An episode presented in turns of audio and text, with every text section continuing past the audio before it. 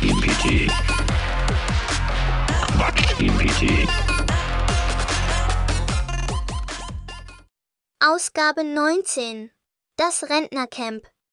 Hallo Leute, ich habe die ultimative Idee für eine Reality-Show, der Überlebenskoch. Zehn Köche werden in den Wald geschickt mit nichts außer einem Löffel. Wer das leckerste Gericht mit Baumrinde und Moos zaubert, gewinnt. Ich hab da auch was. Promi-Putzbrigade. Berühmtheiten müssen ohne ihre Assistenten ein ganzes Fußballstadion putzen. Derjenige, der den Glanz seiner eigenen Berühmtheit am besten auf die Toiletten übertragen kann, gewinnt. Ihr seid ja noch harmlos. Wie wäre es mit Flüsterfischen?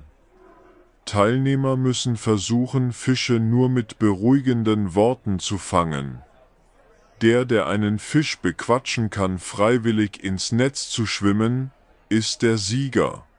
Oder Omas Extremsport. Eine Gruppe von Großmüttern tritt in Extremsportarten gegeneinander an. Die Oma, die am Ende noch früher war alles besser sagen kann, gewinnt.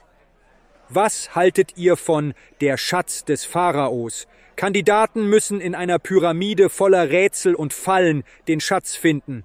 Der Clou. Sie müssen dabei ein Mumienkostüm tragen. Und die große Gartenschlacht.